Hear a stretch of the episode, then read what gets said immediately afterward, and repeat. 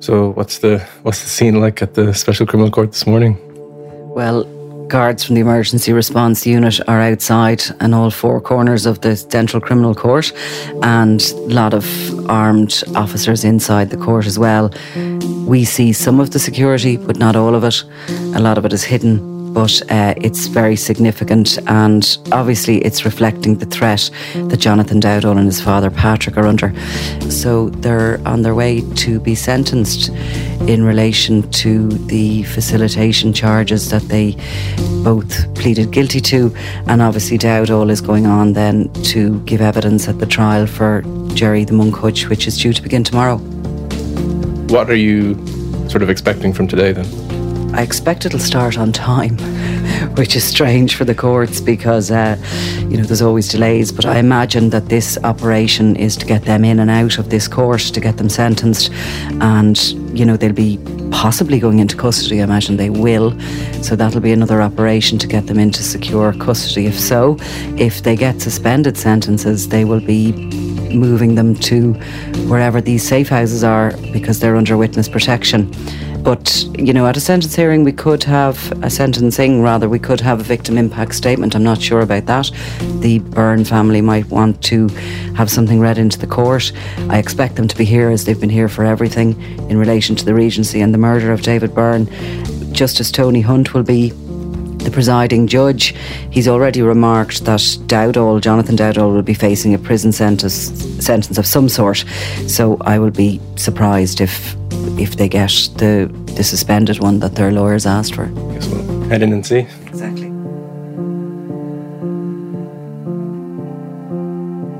So we're just out of the court, and Jonathan and Patrick Dowdall are going to prison.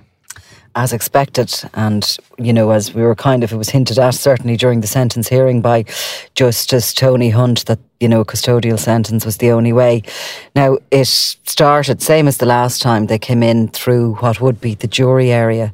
There was a lot of security in the courtroom, wasn't there? It's discreet, though.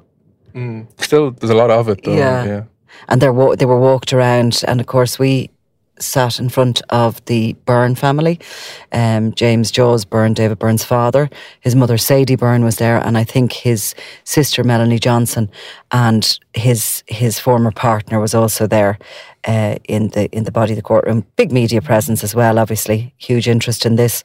Um, so it started with O'Higgins just asked to uh, for a few bits before before the sentence, and he wanted to bring the court's attention to, in the event of a custodial sentence. I think he was being quite hopeful there. Really, It was a bit. Yeah. um, but he he spoke about that they were charged that Dowdall was charged on the twenty second of April, twenty twenty one, with this Regency offence, which at the time was murder, the murder of um, David Byrne, and at that time, last April last year, he was serving another sentence, which was due to finish on the 23rd of April 2022. So he said um, he was given bail on the 21st of April, so two days before that sentence was due to end. But he seems to have applied through the prison service prior to that uh, for getting out early for good behaviour kind of thing. Yeah, it seemed what he called an enhanced program or something like that. So Right. would have just speeded up his release, I guess. and he felt that he wasn't sort of they didn't sanction that release because he was at the time facing this murder charge and it was for seven and a half months so he said it was the, the discretion of the court whether or not to knock that seven and a half months off a custodial sentence if they were going to get one basically. And in relation to Patrick Dowdall, he said that it was similar circumstances that he was charged in relation to the Regency on the 20th of April 2021. He wasn't, he was finished his other sentence in relation to the kidnapping, but he stayed in prison until the 21st of April 2022. So he did a year on remand on this charge, the original charge he, he faced. So that basically, he said, would exclude that year. So when they give it a sentence, if they've been in custody, they backdate it basically. So he said he was entitled to that. Now, have you seen a sentence hearing before? No, this is my first. Yeah, it's a little bit like a mathematical uh, class, isn't it? Well, very basic. Very basic one, but for me, it's not basic. But yeah, I have to follow it very closely. And so, um, but yeah, for those who haven't seen a sentence hearing, what happens is the judge will sort of firstly identify the headline sentence, which is you know what the the um, the charge can get. So obviously in uh, murder, there's a mandatory sentence, but in every other offence, there's a headline sentence. And they, it, he says it comes in two stage basis. So they have to identify this appropriate headline sentence, and then they have to look at the aggravating and the mitigating circumstances, which add or subtract. Basically, so you, you say, say for example, there's um, an offence that you commit, right, and you're looking at 15 years. They kind of go, well, how bad was it in the range of these offences? So if it was not so bad, you'd be looking at your headline being between one and five. If it was medium, five and ten, and uh, you know if it was kind of the, the higher end of the scale, the more serious end, it would be the sort of ten to fifteen years.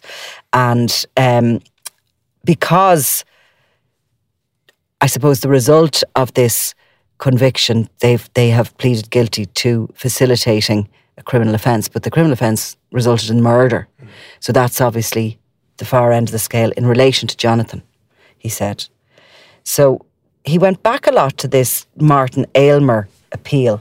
Martin Aylmer was convicted in relation to aiding a criminal gang, which was actually the Kinahans, the other side he was an employee earning a thousand a week from the Kinahans, and his job was to provide these phones, trackers, and a lock-up garage, which was used by two Kinahan hit teams operating in the North Inner City. So in July of 2022, Aylmer was jailed for eight years and four months for helping the Kinahan organised crime group to murder Noel Duck Egg Kirwan. So he's a young guy from uh, Marino, and he pleaded guilty to participating in the murder um, of Kirwan and the attempted murder of James Mago Gately. He was already at that point serving a six-year prison sentence because he admitted buying mobile phones for the for the Kinahan organised crime group, um, and that those phones were used in the murder of Michael Barr at the Sunset House pub in Dublin in April 2016. But his lawyers went to the Court of Criminal Repeal, Appeal in relation to one of those convictions, and that case and the general guidance given um, in that case was was relied heavily upon for this Jonathan Dowdall case. Now, that uh, guidance included that the looking at basically what the nature of the acts of assistance were, um, the consequences of, of, of the, the acts, and basically uh, the nature of the organised crime group and in his case it was the Kinahan and I think there was there was a, a very lengthy submission given to the court on kind of how big the Kinahans were, how organised they were and how these cell structures were used by them. So in the case of Jonathan Dowdall, Justice Tony Hunt said there was a headline sentence of 15 years. Okay. Now O'Higgins, his senior counsel, had asked for the sentence to be between zero and five years. He said it was in the lower end of it, but the court didn't agree. And Justice Hunt said he regrettably couldn't accept that.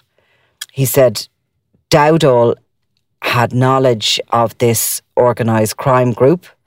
Um, and he assisted and followed instructions from from men in this crime group, and that he, he made his father available basically to the leading members of this this crime group um, to carry out activities. It's it, the court said he continued to associate with them after the event, which was in the Regency Hotel on the 5th of February 2016, because evidence has been heard that on the 7th of March he travelled to meet who we know to be Gerry Hutch in North County Dublin, and he drove with him north of the border and back that day. And um, the, the judge said that there was surveillance on the vehicle and that there's recordings from that vehicle, which he isn't privy to what's in them, Justice Hunt. But um, he said that two days later, and what's significant is there was a weapon seizure, and that was from Shane Rowan. Those weapons were believed to have been the ones used in the Regency Hotel. So, what he's saying is that he took instructions from this organised crime group, the Hutch organised crime group. He met with this senior member of the group, who we know to be Gerry Hutch. Now, that hasn't been read out in court, but we know that. And that he, after the murder had been committed continued to associate with them and travel to the north. So he says it was uh, difficult for the court to see how the headline sentence could be different to Aylmer's because it was that series certainly not at the lower end of the scale. The, the judge said that basically you could look on a hotel room or phones as the same implements that while they are both things that are used by legitimate society when they're obtained for serious crime or for these organised crime groups, they're used for a particular activity and they aid and abet them, I suppose. And um, that's what again why he could he could tally it with the, the Aylmer case while he was procuring phones. Dowdall had procured this hotel room, which he said was um, was used by the gang to house and hide a very significant figure in the crime that took place. So the figure that he finally arrived at, taking all these things into consideration, so the 15 years is the maximum that could be given um, to Dowdall in the court. So, given all the considerations, the figure he arrived on for the headline sentence, as they call it, was eight years. Now, he said that Mr. Dowdall, I think Aylmer didn't have previous convictions, whereas Dowdall had. And he said he was not a person of good character. Um, there was evidence that he had, you know, done charitable or whatever community work in the past, but that this kidnap sentence, this kidnap conviction he had was serious, and basically you couldn't look on him as a as a good guy. Basically, he did say that um, he was facing up to a period in custody, that he'd pleaded guilty at an early charge. He looked at his medical reports and the personal reports, but he basically kind of said that there's a deduction of 25% in ordinary cent- in ordinary circumstances anyway from that 8-year headline. So that brings it down to 6 years and there was an additional factor to, for the court to consider, which was kind of unusual for them, and it's the fact that he's made this statement and will be giving evidence against others, i.e., Gerry the Monk Hutch and his co accused. And he was going to face further testimony in court. And he said it was an issue for them to decide basically whether that resulted in him getting more time time off his sentence. So um, he also pointed out that it remains uh, a matter of public record that Dowdall had challenged the legality of the Special Criminal Court in the Supreme Court and had challenge that at the expense of the state. Mm. But he was certainly a part of that case, I suppose. Whether he was leading or not, I suppose, is another thing. But, but. like, isn't it sort of funny? You'd be sitting there, you've you've sat there, like you you've said this court shouldn't even exist. You know, you've thrown your dolls out of your pram and you've kicked up about it and then you're coming back sitting there in the court recognizing it and looking at, for leniency it's just another element of Dowdall's complete turnaround in what he was doing a couple of months ago, isn't it? Um, and I'm sure he was he wanted the ground to open when that was pointed out. Um, yes, but nonetheless, the fact that he had, I suppose, gone witness protection, that he'd given these lengthy statements, that he was going to give testimony in future trials, was exceptional. The court said, and there were situations that there were suspended sentences given to people, according to O'Higgins, who were in this situation. But the court did rely on a previous case of a Mr. Boza. I know nothing about that, but this person seemed to be in custody, went witness protection, and got a suspended sentence. But in that case, this Boza character had already served one and a half years of a four year sentence, and it seemed sort of ridiculous as such to send them back into custody when they were going to be given testimony. And they didn't see that case as being similar or that they should rely on the principles of it. It was different, basically, the, the, this Dowdall case. Um, but they did recognise, nonetheless, that he was going to be giving future assistance uh, to the state. Justice Hunt said that he recognised that this that the idea that he is going to give evidence was going to have an immediate and lasting effect on his life and on that of his family, that they were going to be living in very precarious and dangerous situations, and that the authorities have. Uh, regard for that basically uh, and have to accept that there has to be a significant reduction in the sentence as a result of that. So we've gone from eight, the headline, to six with the 25% taken off, which everyone seems to get. And he took another two off in relation to the fact that he's going to give evidence. So he won himself two years out of custody for going state witness.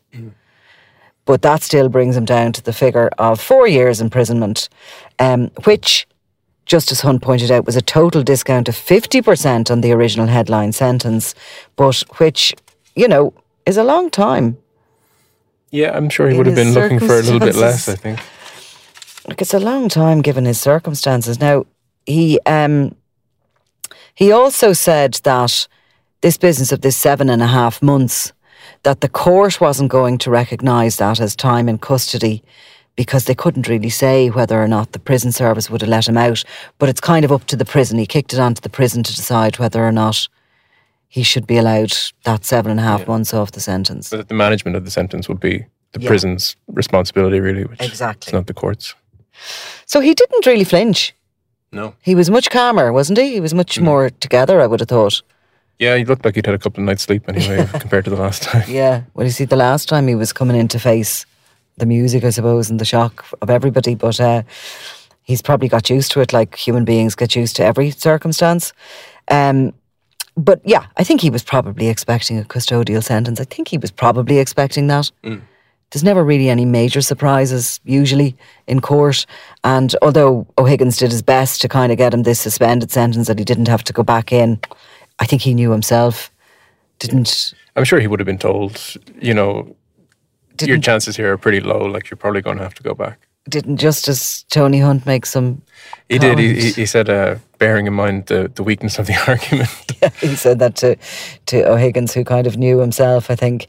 Then he just moved on to Patrick Dowdall, which was a simpler and quicker process. He said he kind of described him as an assistant to the assistant. So, in other words, he was assisting Jonathan Dowdall, who he was seeing as an assistant in this overall Regency hotel, and that Patrick Dowdall was another step away from that, really.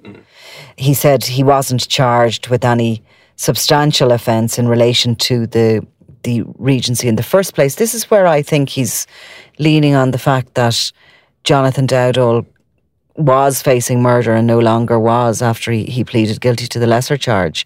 He certainly seems to have put it into his consideration. Um, so he said there was no attempt by Patrick Dowdall to conceal his identity. Now that he was talking about when he um, booked and paid for the hotel room out in the Regency, which was used. He showed up. He didn't conceal his face. He paid them in cash. He went up to the room. He came back out of the hotel, which was covered as we spoke before in in CCTV. and he also, when questioned about it, said, yes, that was me and that's what I did. So, He did, I think, the first time they rang him. exactly. Yeah. They said they had got a manifest of the everybody who was in the hotel, and he was one of many people who were phoned. Um, he also said about him that he was not involved with the organised crime group. Mm.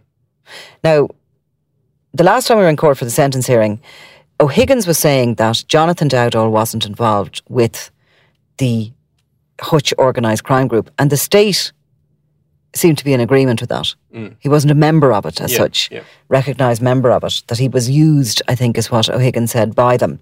But in this case, Dowdall is seen as not involved at all with the organised crime group. Mm. I mean, you get the impression from there today that he was just seen as a kind of a pawn brought along by the son. It did seem that way that he was sort of just, uh, I think Justice Hunt said, made available Yeah, by Jonathan Dowdall to just perform these basic sort of tasks without any understanding of what was going on behind it. And so because of that, he said it was a low level offence and that the the instead of in Jonathan's case where the eight years was the headline, in Patrick's case a four year was the headline sentence set.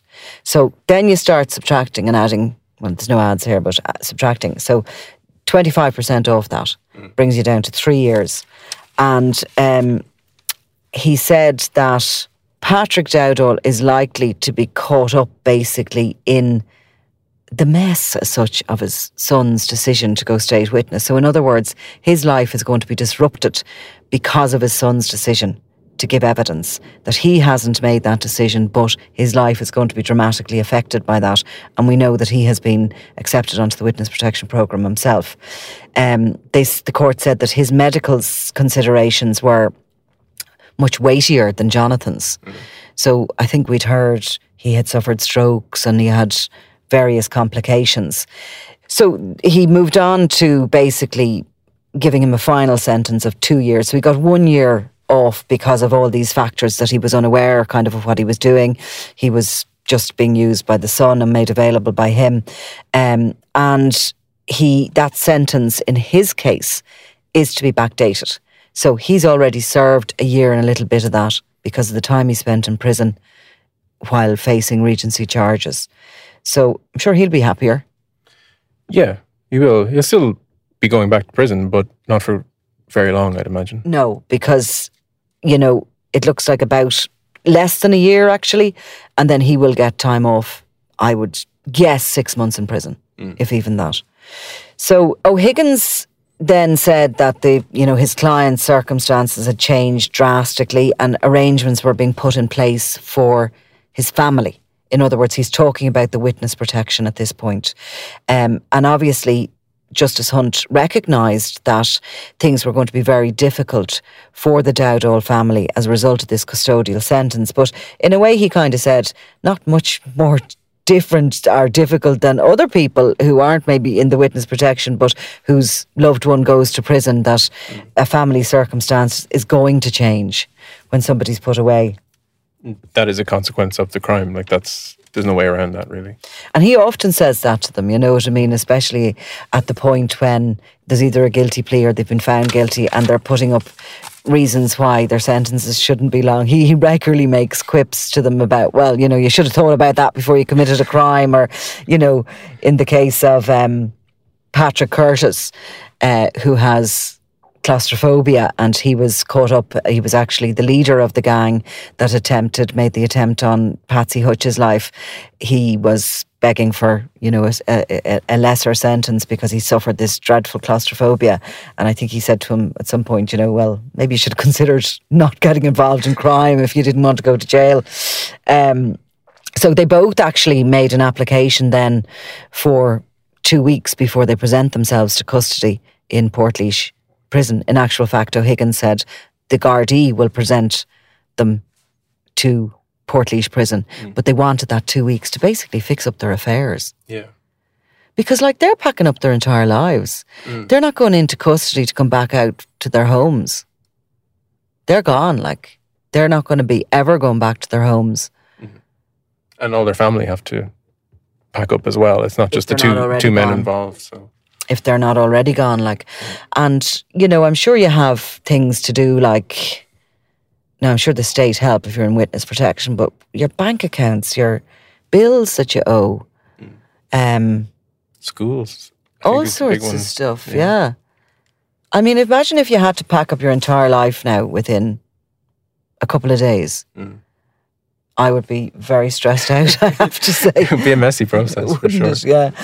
Um, so anyway, this was granted, even though it was unusual that if somebody's convicted, sentenced, they usually go straight into custody. But in the circumstances, I think Justice Hunt was kind of saying, well, look, they're going to be in Garda custody. It's not like they can do a runner. Yeah. Um, so it's kind of okay. Give them the two weeks and let them present at Portlaoise jail. Um, and of course, tomorrow, uh, Gerry Hutch stands trial for the murder of of uh, David Byrne. And if it goes ahead, we'll hear the opening of the case. So, what we'll hear is a kind of summary of what the state has to put to him. Mm. So, that'll be, that's always a really interesting day, actually, the first day. Um, so, Niall is going to be there and I'll talk to him afterwards. But, um, yeah, another another another day moves on, and um, everyone's talking about it. You know, you come out of the court and you're going around talking to people around the court and they're all going, my God, it's mad, isn't it? Mm. What's going to happen next? So there is that sense of which way will it turn? It's like you're watching uh, a plot unfold in front of you. You've been listening to Crime World, a podcast from SundayWorld.com, produced by Ian Mullaney and edited by me, Nicola Tallant. Research assistant is Claude Amini. If you like this show and love true crime, leave us a review, or why not download the free SundayWorld.com app for lots more stories from Ireland and across the globe.